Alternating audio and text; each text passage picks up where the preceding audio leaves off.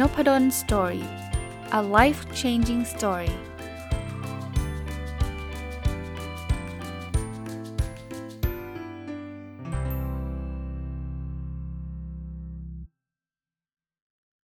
สวัสดีครับ ยินดีต้อนรับเข้าสู่นพดล Story Podcast นะครับ วันนี้ก็จะเป็นอีกวันนะ ที่ไม่ได้มีหนังสือมารีวงรีวิวนะครับ หรือว่าไม่ได้มีสคริปต์ใดๆ แต่ว่านึกขึ้นมาได้นะครับ มันอาจจะเป็นคำถามที่เคยมีคนถามผมมา อยู่ตลอดนะครับ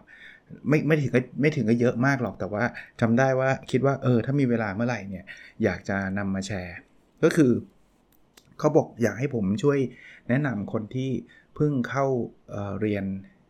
ในระดับอุดมศึกษาก็คือเพิ่งเข้าเรียนมหาวิทยาลัยนะครับ คราวนี้สิ่งที่ผมอยากจะแชร์เนี่ยมีตั้งแต่ประสบการณ์ส่วนตัวอันนี้นานมาแล้วนะครับ กับในฐานะที่เป็นอาจารย์สอนมหาวิทยาลัย ซึ่งอันนี้ อันนี้เป็นวิชาชีพเลยเนาะเราสอนอยู่ทุกวัน เพราะนั้นก็ทั้งสองมุมนะมุมที่เป็นคนที่ที่ที่เคยเข้ามหาวิทยาลัยมาก่อนนะครับซึ่งอันนี้ก็อาจจะบอกที่บอกนะมันใช้เวลามันมันนานมาแล้วแหละ แต่ผมคิดว่าก็ไม่ค่อยได้เปลี่ยนเท่าไหร่หรอกนะครับชีวิตของนักศึกษาหรือนิสิตในมหาวิทยาลัยเนี่ยกับมุมของอาจารย์นะครับผมเล่าเรื่องราวของผมก่อน ตอนที่ผมเรียนอยู่มัธยมปลายนะครับ ตอนนั้นเนี่ยก็ 30 กว่าปีแล้วล่ะนะครับ ต้องเรียกว่าเป็นเป็นอันนี้อันนี้ในมุมมองของคนที่อาจจะตั้งใจเรียนนะครับ ผมอาจจะไม่ใช่ถึงกับตั้งใจแบบเรียนแบบเรียนอย่างเดียวไม่ทำอะไรนะจริงๆ ผมเรียนเรียนไปด้วยเตะบอลไปด้วยนะผมชอบเตะบอลนะครับ แต่ว่าตอนนั้นเนี่ยเกรดดีพอสมควรทีเดียวเหตุผลเพราะว่าผมเคยเล่าให้ฟังแล้วคือ ผมไม่ได้เตะบอลอย่างเดียวนะครับ ก่อนก่อนที่จะสอบผมก็อ่านหนังสือสักสัปดาห์ 2 สัปดาห์เนี่ยผมก็ตั้งใจอ่านหนังสือก็สอบได้ดีนะครับเกรดอาจจะมีสัก 3 ตัวเดียวนอกนั้น 4 หมดอะไรอย่างเงี้ยนะครับก็ถือว่าเกรดเกรดดีทีเดียวนะครับ ตอนเข้ามหาวิทยาลัยก็ ถามว่าไปติวไหมเนี่ยติวอยู่วิชาเดียว วิชาเคมี นอกนั้นอ่านเองหมดเลยนะครับผมสอบเข้าคณะวิศวกรรมศาสตร์ที่จุฬานะครับ มีหลายวิชานะสอบวิชาฟิสิกส์วิชาเคมีชีวะไม่น่ามีมั้งรู้สึกชีวะไม่ได้ไม่ได้สอบนะครับความถนัดทั้งวิศวะ ภาษาอังกฤษภาษาไทยสังคมอะไรประมาณนี้ผมจำวิชาสอบไม่ค่อยได้แล้วแต่ก็ก็ผ่านการคัดเลือกเข้ามาได้นะครับพอผ่านเข้ามาเสร็จปุ๊บเนี่ยช็อตแรกเนี่ยที่ผมเจอก็คือผมก็ตื่นเต้นกับการเป็นนิสิตที่จุฬาเขาจะเรียกนิสิตนะครับ ของมหาวิทยาลัยนะครับ เรารู้สึกถึงความเป็นอิสระนะครับ คือตอนเรียนหนังสือเนี่ยมันก็มีเวลาเรียนชัดเจนเนาะต้องไปถึงโรงเรียนก่อน8โมงเรียนจนถึง3โมง10นาทีหรือ4โมงแล้วแต่แล้วแต่วันนะครับ แล้วก็หลังจากนั้นก็ทำอะไรก็ทำแต่ว่าเราจะไม่แทบจะน้อยมากที่จะมีคาบว่างนะครับ ก็จะเรียนต่อๆกันเนี่ยก็อาจจะมีบ้างนะมันจะมีชั่วโมงว่างบ้างในตอนมปลายเนี่ยผมจำได้ แต่ก็ก็ส่วนใหญ่ก็จะเรียนเรียนอยู่ในนั้นนะอยู่ในอยู่ในโรงเรียนนั่นแหละ แต่พอมามหาวิทยาลัยเนี่ย ต้องเรียกว่าผมยังจำไม่ได้เลยนะว่ามีวิชาไหนเช็คชื่อบ้าง ก็จะเรียกว่าไม่ค่อยมีวิชาที่เช็คชื่อเลยนะเพราะนั้นเนี่ยอิสระมาละ แล้วก็อาจารย์คลาสมันไม่เหมือนตอนเราเรียนมัธยมนะคลาสบางทีมันก็ใหญ่มากอะคนแบบ2 3 0 0อะเอาเป็นว่าถ้าเราจะนั่งหลับหรือไม่ตั้งใจเรียนเนี่ยเราทำได้สบายมาก ส่วนตัวเนี่ยต้องต้องเล่าให้ฟังแบบนี้ไม่ใช่ว่าเป็นเด็กเกเรหรือว่าจะไม่ตั้งใจเรียนนะ แต่ต้องเรียกว่าใช้คำว่าชะล่าใจดีกว่าชะล่าใจคือว่าเราเข้ามาแล้วเรารู้สึกว่า เอ้ย ตอนเรียนมัธยมอะ่ะเเดี๋ยวเราอ่านหนังสือตอนก่อนสอบสักสัปดาห์ 2 สัปดาห์เนี่ย เราก็จะสามารถที่จะสอบได้คะแนนดีๆ ได้เกรดสีอะไรเงี้ยนะ เพราะฉะนั้นเนี่ยผมก็คิดเองนะ คิดเองว่ามหาวิทยาลัยมันก็คงคล้าย ๆ กันมั้งนะ ก็ดูวิชาเรียนอะไรเงี้ยมันก็มันก็ จะว่ามันก็ยากขึ้นก็จริงอะมันก็อาจจะใหม่อะนะแต่ว่ามันก็ไม่ได้ยากขนาดนั้นหรอกเออเราผมคิดแบบนั้นนะประสบการณ์เทอมแรกเลยเลยโดนไปเต็มๆคือเออเกรดในเทอมแรกเนี่ยออกมาเนี่ยผมตกใจเลยนะ เพราะว่าเรียนอย่างที่เล่านะครับ ตั้งแต่ประถมจนถึงมัธยมมาเนี่ยนึกไม่ออกเลยนะครับ ว่าจะมีมีครั้งไหนได้เกรดต่ำกว่า 3.5 นึกไม่ออกจริง อาจจะมีบ้างก็ได้นะ ผมอาจจะมีมีบางเทอมก็ได้นะ แต่ส่วนใหญ่ก็จะ 3.5 ขึ้นนะ ก็อาจจะจุด6จุด7จุด8อะไรเงี้ย แต่ผมก็ไม่เคยได้ถ้าประถมมาเคยได้ 4 หมดนะ มัธยมจำได้ว่าไม่เคยได้ 4 หมดทุกวิชา แต่ก็มีแบบ 3 ตัวเดียวนอกนั้น 4 หมดอะไรเงี้ยมีนะครับ ก็คิดว่าอารมณ์เดียวกัน คราวนี้เออผมก็ทำเหมือนเดิมครับก็คือก่อนสอบ 2 สัปดาห์หรือ 1 สัปดาห์เนี่ย ก็หยิบหนังสือมาอ่าน เราก็รู้ว่ารู้สึกว่าเราอ่านครบนะก็ก็ไม่ไม่ไม่รู้สึกว่ามันมีการเปลี่ยนแปลงอะไร แต่ว่าพออ่านไปดูเหมือนจะครบเนี่ยพอเจอข้อสอบนี้แบบมึนเลยฮะต้องต้องยอมรับแบบนี้นะครับ ตอนเราเรียนมัธยมเนี่ยข้อสอบของเราสมัยผมก็แล้วกันนะครับ เป็นข้อสอบ multiple choice เยอะ ตอนเราสอบ entrance สมัยผมก็เรียกสอบ entrance นะ สอบเข้ามหาวิทยาลัยเนี่ยช้อยหมดเลยนะครับ เออมีมีแบบเติมคำบ้างนิดหน่อย ถ้าจำไม่ผิดเป็นวิชาคณิตศาสตร์นะ เหมือนให้คำนวณแล้วก็มีแบบให้ฝนตัวเลขอะสมมติตอบ 12.5 ก็ตอบฝนตอบ มีไม่กี่ข้อ แต่ส่วนใหญ่เป็น multiple choice หมดเลย เพราะนั้นเนี่ย เราเคยชินกับการอ่านแล้วก็ไปตอบ multiple choice แล้วเราก็ทำได้ดี มามหาวิทยาลัยเนี่ยสิ่งสิ่งแรกที่เราตกตกใจก็คือ มันไม่มีวิชาแทบจะไม่มีวิชา multiple choice เลยมีนะ บางวิชามีแต่ว่า น้อยมากมันคือการแสดงวิธีทำทั้งหมดเลย อันนี้อันนี้ช็อตแรกนะที่รู้สึกว่าข้อสอบที่เราทำมันแบบเฮ้ยมันไม่เหมือนเดิมว่ะมันกลายเป็นอะไรแบบเนี้ยแต่ตอนสอบก็ยังไม่รู้สึกแย่นะครับ ต้องต้องเรียกแบบนี้ว่าตอนสอบเราก็ยังยังรู้สึกว่าอืมก็พอไหวออกมา อันนี้เล่าประสบการณ์ให้ฟังต่อว่าออกมาเนี่ย ผมก็ยังรู้สึกว่า เออ มันไม่ได้รู้สึกว่าทำได้เต็มที่แบบเหมือนตอนมัธยมว่าโอ้ยออกมาได้ได้สีแน่ๆเนี่ยมีออกมัธยมฟีลลิ่งมันเป็นแบบนั้น มหาวิทยาลัยนี่แบบ อืมไม่ง่ายไว้เลยคือเราก็ไม่รู้ว่าเราตอบมันจะถูกหรือผิดอะ่ะ มันเป็นเติมคำเป็นคำนวณเป็นอะไรเงี้ยก็ไม่แน่ใจ แต่พอคุยกับเพื่อนเพื่อนก็บอกเฮ้ยไม่ไม่ได้เหมือนกัน อันนี้เป็นประสบการณ์ที่ 2 คือปกติเนี่ย ถ้าอยู่ที่มัธยมนะถ้าเพื่อนตอบว่าทำไม่ได้คือเขาทาไม่ได้จริงๆ คือทำไม่ได้แบบตกเลยอะ่ะเพื่อนกลุ่มผมมีก็มีหลายคนก็ไปเตะบอลด้วยกันเนี่ยบางทีมันก็ไม่ตั้งใจเรียนไม่ใช่ไม่เก่งหรอกเขาเก่งหมดแหละ แต่ว่าแค่ไม่ตั้งใจเรียนหรือไม่อ่านหนังสือสอบอะ่ะเวลาบอกว่าทำไม่ได้ว่ะคือทำไม่ได้คือมันทำไม่ได้จริง ๆ แต่ว่าเพื่อนตอนมหาวิทยาลัยนี่นี่นี่ประสบการณ์ส่วนตัวนะ ผมไม่ได้เบมว่าเพื่อนมหาวิทยาลัยเป็นแบบนี้ทุกคนนะไม่ใช่นะเออทำไม่ได้ของเขาเนี่ยคือเขาคะแนนออกมา 39 เต็ม 40 อะไรเงี้ยคือคือเราบอกว่า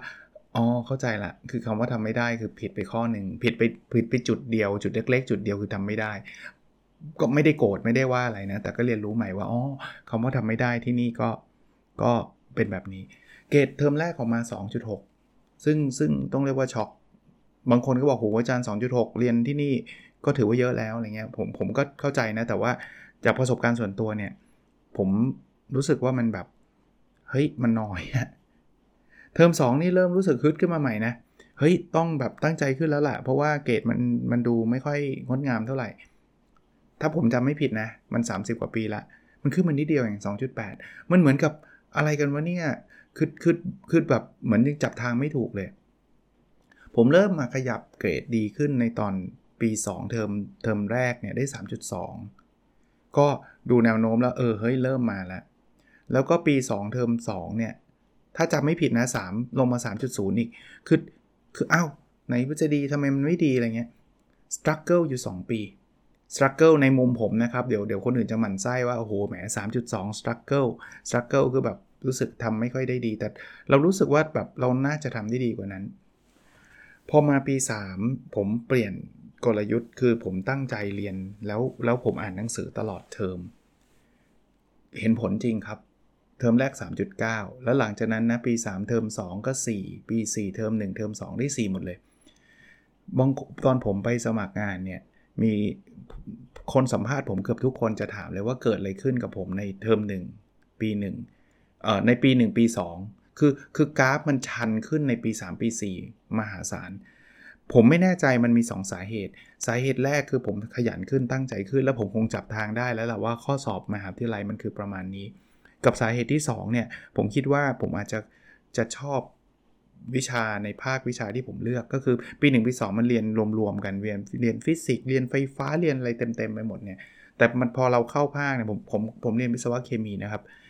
เราอาจจะแบบเข้าทางเราอะคือคือชอบมากที่สุดในบรรดาทุกภาคนะก็เลยทำได้ดีก็ได้มั้งแล้วประกอบกับเพื่อนๆผมด้วยแหละ คือคือเพื่อนๆผมก็ตั้งใจเรียนกันทั้งนั้น ก็เรียนด้วยกันไงมันก็เลยแบบเสริมกันนะ ก็อาจจะเป็นอาจจะเป็นมุมนั้นนะแต่บทเรียนผมกำลังจะพูดในมุมมองของผมก็คือว่าการเรียนเราไม่เหมือนเดิมครับประสบการณ์นี้มันเป็น 30 ปีที่แล้ว แต่ผมก็ยังเชื่อนะครับว่าการเรียนในโรงเรียนกับการเรียนในมหาวิทยาลัยก็ไม่เหมือนกันทำไมผมยังเชื่อแบบนั้น เพราะว่าตอนนี้ลูกสาวผมก็ทันซีชั่นจากเด็กมปลาย ไปเป็นเด็กมหาวิทยาลัยเหมือนกันนะครับ ลูกชายผมก็อยู่มปลายผมผมก็ ถึงแม้ว่าตอนนี้ผมไม่ได้เรียนมปลายเพราะว่ามัน 30 ปีที่แล้วเนี่ยผมก็ยังมีประสบการณ์ในการเห็นลูกเรียนอยู่ เพราะฉะนั้นเนี่ยผมจะบอกลูกศิษย์ผมเสมอว่าตอนที่ผมสัมภาษณ์เขาตอนเขาเข้ามาปีหนึ่งนะครับว่าเฮ้ยอย่างแรกเนี่ยการเรียนมันไม่เหมือนเดิมนะคุณจำเป็นที่จะต้องปรับศึกษาทำความเข้าใจนะครับ มุมมองของอาจารย์บ้างนะผมผมรู้ครับว่าเด็กมัธยมปลายเนี่ย ผมเชื่อว่าเดี๋ยวนี้อาจจะมีการเปลี่ยนแปลงไปนะครับ ข้อสอบ multiple choice อาจจะไม่ค่อยมีแล้วนะนี่สังเกตจากลูกลูกๆเรียนอยู่นะครับ แต่ลูกผมก็เรียนแนวอินเตอร์ด้วยนะ ผมก็ไม่แน่ใจว่าถ้าเป็นแนวอื่นเนี่ยเขายังมี multiple choice มากน้อยแค่ไหน แต่ว่าลูกผมก็แทบก็มีบ้างนะ จะบอกไม่มีเลยก็ไม่ใช่ ก็มีบ้างแต่ว่าส่วนใหญ่ก็จะเป็นการเขียนนะเห็นข้อสอบเขียนทั้งนั้นนะยิ่งเรียนออนไลน์เนี่ยก็เห็นเลยนะว่าข้อสอบไม่ใช่เป็น multiple choice ก็เป็นการเขียน ก็ กำลังจะบอกว่ามันมันจะมีการเปลี่ยนแปลงไม่มากก็น้อยครับ บางโรงเรียนอาจจะสอนเหมือนใกล้ๆมหาวิทยาลัยก็ก็ก็ทันซิชันมันก็คงง่ายนะเปลี่ยนแปลงน้อย บางโรงเรียนเนี่ยเขาสอนแบบคนละแบบกันเนี่ยเราต้องปรับตัว เพราะฉะนั้นเนี่ยเข้ามาใหม่ๆเนี่ยพยายามศึกษาตั้งใจ แล้วก็ถ้ามีรุ่นพี่ถามรุ่นพี่นะครับว่าแนวข้อสอบเป็นแบบไหนหรือถามอาจารย์ก็ได้นะ อาจารย์ก็จะเป็นคนบอกได้นะว่าข้อสอบผมเน้นอะไรแบบไหน ผมก็จะบอกเคยสอนเด็กปีหนึ่งครับ ก็จะบอกเด็กปีหนึ่งว่า เอ้ย ข้อสอบมันไม่มีแล้วนะที่แบบ multiple choice อะผมก็ไม่ได้ออก multiple choice นะ ผมก็ก็จะเล่าให้เขาฟังว่าคุณต้องเตรียมตัว คุณต้องอ่านหนังสือแบบนั้นแบบนี้ แต่ว่าอาจารย์บางท่านเขาก็ไม่ได้มาพูดแบบนี้หรอกครับ เขาก็ต้องบอกให้เรียนรู้ด้วยตัวเองนะเพราะฉะนั้นอย่างแรกที่ผมจะเตือนนะครับก็คืออการเรียนการสอนเราเปลี่ยนไป อย่างที่ 2 ครับ อันนี้มองในมุมของอาจารย์ เพราะว่าในส่วนตัวผมผมไม่ได้ไม่ได้ส่งผลกระทบมากนะคือความอิสระ ใช่ครับ ตอนเรียนมหาวิทยาลัยเนี่ยอิสระมันมีมากกว่าเรียนเรียนในโรงเรียน แต่เนื่องจากผมเป็นเป็นเด็กแบบตั้งใจเรียนอะ่ะต้องเรียนตรงๆนะผมก็ไม่ค่อยโดดเรียนหรอก ผมก็จะแบบเขาไม่เช็คชื่อผมก็เข้าครับ เพราะฉะนั้นเนี่ยไม่ไม่ค่อยส่งผลกระทบแต่พอผมมาเป็นอาจารย์มหาวิทยาลัยนี่ผมเห็นเลยนะครับ บางคนไม่เข้าเลยนะฮะเขาเขารู้สึกว่าไม่รู้สิเขาอาจจะรู้สึกว่าไม่อยากเข้าเช้าไปขี้เกียจ เล่นเกมดึกไม่อยากตื่น แต่แต่บอกได้เลยนะครับสำหรับคนที่กำลังเรียนมหาวิทยาลัยอยู่ เอาเป็นว่ามุมมองผมกันแล้วกันนะเผื่อเป็นประโยชน์ สิ่งสำคัญมาก ๆ ของการเรียนมหาวิทยาลัยคือการเข้าเรียนครับ เหตุผลเพราะว่าถ้าเราเอาชีตที่อาจารย์แจกไปอ่านเองเนี่ยผมรับประกันว่าเราอ่านไม่รู้เรื่องทำไมผมถึงรับประกันแบบนั้นเพราะผมรู้ผมเป็นคนสอน ประโยคประโยคเดียวที่อยู่ในในบุลเลตเดียวในในชีตหน้าหนึ่งเนี่ยผมอาจจะพูดอยู่ 20 นาทีนะครับ คราวนี้ถ้าเกิดเราเอาชีตมานั่งอ่านเราจะเห็นประโยคประโยคเดียว มันไม่เห็นมีอะไรเลยนี่ว่า แต่จริงๆแล้วอะ่ะผมพูดไป 20 นาที แล้วในใน 20 นาทีที่มันไม่ได้อยู่ในชีตเนี่ยมันออกสอบนะครับ เพราะฉะนั้นเน้นว่าเข้าเรียน บางคนบอก เฮ้ย ยืมเพื่อนจดเอาก็ได้ รู้ได้ไงว่าเพื่อนจดครบ เรากำลังจะแขวนความเข้าใจไว้กับความเข้าใจของเพื่อนนะ เพื่อนอาจจะหลับตอนเรียนก็ได้ไงนั้นผมผมอยากจะ1คือประเด็นที่เมื่อกี้เล่าให้ฟังแล้วว่า มันมีการเปลี่ยนแปลงเรื่องการเรียนการสอนการสอบ กับอันที่ 2 คือเรื่องความเป็นอิสระ เราเราต้องใช้ให้มันถูกถูกทิศถูกทาง คือการเรียนมีอิสระมันดีแหละครับ มันมีความสุขกว่าการถูกบังคับเรียนอยู่แล้ว แต่ถ้าเกิดเราใช้ไม่ถูกทิศถูกทาง เช่น โดดเรียนเป็นประจำไปเที่ยวกับเพื่อนอย่างเดียวไม่เข้าเรียนอย่างเดียว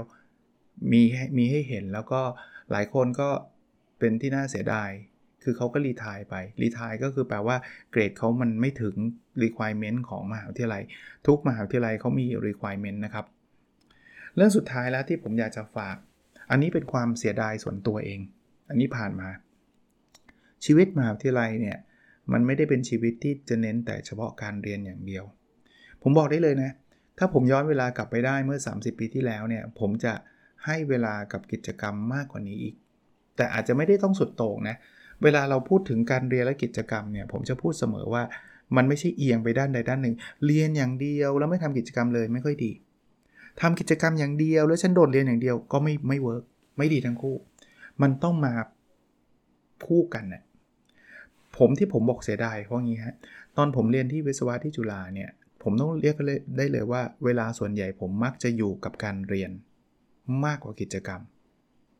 ซึ่งเป็นที่น่าเสียดายคือ ผมทำบ้างนะ ผมไม่ได้ถึงกับไม่ทำเลยนะ แต่ผมจะไม่ใช่แบบว่าคนที่จะไปนั่งอยู่ชมรม เพราะผมรู้สึกว่าเสียเวลาอ่านหนังสือดีกว่า เพราะนั้นชีวิตผมเนี่ย ผมจะไปอยู่เขาจะสมัยผมไม่รู้เดี๋ยวนี้เขาเรียกแบบนี้หรือเปล่านะเขาเรียกว่าหอกลาง หอสมุดกลางของจุฬาเรียนจบปุ๊บหอกลางกลับบ้านสามทุ่มอ่านหนังสือ ชีวิตวนเวียนแบบนี้แต่มาคิดอีกทีว่า เออ ตอนเรียนจุฬานะผมบอกได้เลยนะ ผมแทบจะไม่มีเพื่อนต่างคณะเลยครับ แทบจะมีบ้างนะครับ แต่ว่าน้อย ถ้าผมได้มีโอกาสไปทำกิจกรรม ผมอาจจะรู้จักคนมากกว่านี้เยอะ ตอนนี้เพื่อนมหาวิทยาลัยผมเนี่ยร้อยละ99.9 คือเพื่อนที่วิศวะด้วยกัน ซึ่งก็ไม่แปลกหรอกเพราะเราเรียนด้วยกันนะก็เป็นเพื่อนสนิทกันก็ดีครับ ก็เป็นเพื่อนที่ดี แต่ว่า เออเราไม่มีผมไม่มีเพื่อนสถาปัตย์เลยอะผมไม่มีเพื่อนเป็นหมอเลยอะที่มาเจอกัน ตอนตอนเรียนหนังสือนะผมไม่มีเพื่อนเป็นอออยู่คณะนิเทศศาสตร์เลยอะไม่มีเพื่อนอยู่คณะครุศาสตร์เลยอะคือคือคือมันจะมีได้ยังไงล่ะครับ เพราะว่าเรียนหนังสือเสร็จหอกลางหอกลางหอสมุดกลับบ้านเรียนหนังสือหอกลางกลับบ้าน อันนี้อันนี้เตือนไว้สำหรับคนที่แบบถ้าถ้าเป็นแบบนี้มากจนเกินไปเนี่ยลองเปิดเปิดโอกาสให้ตัวเองทำกิจกรรมอะไรดี ๆ ที่เราสนใจเนาะ ผมว่ามันทำให้เรามีเพื่อนมากขึ้นเนาะมี network มากขึ้นหลาย ๆ เรื่องนะ ก็ฝากไว้ 3 เรื่องนะสำหรับเป็นบทเรียนนะครับ เรื่องแรกก็คืออวิธีการเรียนวิธีการสอนในระดับมหาวิทยาลัยเนี่ยมันแตกต่างจากระดับมัธยมนะครับ เรื่องที่ 2 คือ ใช้ความมีอิสระในการเรียนให้มันถูกทิศถูกทางนะครับ ก็ อย่าไปโดดแบบเฮ้ยฉันไม่เอาแล้วสบายมากอะไรเงี้ยมันก็จะทำให้เราเรียนไม่รู้เรื่องแล้วมันก็จะเฟลนะครับร้านที่ 3 คือแบ่งเวลามาทำกิจกรรมบ้าง แต่ก็ไม่ใช่ว่าโดดเรียนทำกิจกรรมอย่างเดียว เพราะว่าถ้าเราทำแบบนั้นก็ก็ตกอะ่ะเขาก็ไล่เราออกนะครับ ก็ระวังแต่ก็อย่าถึงกับเรียนอย่างเดียวจนกระทั่งไม่มีเพื่อนไม่มีใครเลยนะครับ ก็ฝากไว้นะ วันนี้ก็สั้นๆแบบนี้สำหรับในฐานะที่คนก็เคยผ่านชีวิตของ นิสิตนักศึกษามาก่อน แล้วก็อีกมุมหนึ่งก็คือคนที่ตอนนี้ก็ยังอยู่ในรั้วมหาวิทยาลัย แต่ว่าอยู่ในฝั่งของอาจารย์ผู้สอนนะครับ ผมทิ้งท้ายไว้สุดท้ายครับว่าเวลาช่วงที่ดีที่สุดของในชีวิตของหลาย ๆ คน อยู่ในช่วงเรียนมหาวิทยาลัยนะครับ ไม่ได้บอกของทุกคนนะแต่ว่าดีหลาย ๆ คนเนี่ยอยู่ในช่วงนี้นะครับเป็นช่วงที่เรากำลังเป็นผู้ใหญ่ กำลังก้าวเป็นวัยรุ่นที่กำลังจะก้าวไปสู่เป็นผู้ใหญ่นะครับแล้วก็เป็นช่วงที่เราจะได้เพื่อนสนิทหลาย ๆ หลาย ๆ คนก็มาสนิทกันที่มหาวิทยาลัย หรือว่าแม้กระทั่งได้คู่ชีวิตนะก็เจอกันที่มหาวิทยาลัยก็มีนะครับเพราะฉะนั้นเนี่ยใช้เวลา 4 4 ปีนี้ให้คุ้มค่านะครับมันไม่มีทางย้อนกลับมาอีกนะครับเพราะปกติคนเราก็เรียนเรียนปริญญาตรี 4 ปี แล้วก็ไม่ได้กลับมาเรียนใบที่ 2 ใบที่3นะเอาเอาคนทั่ว ๆ ไปนะ เพราะนั้นเอาให้มันมีความสุข ตักตวงความรู้ ตักตวงประสบการณ์ให้เยอะที่สุดนะครับ โอเคครับ วันนี้คงประมาณนี้ครับ แล้วเราพบกันในสดถัดไปนะครับ สวัสดีครับ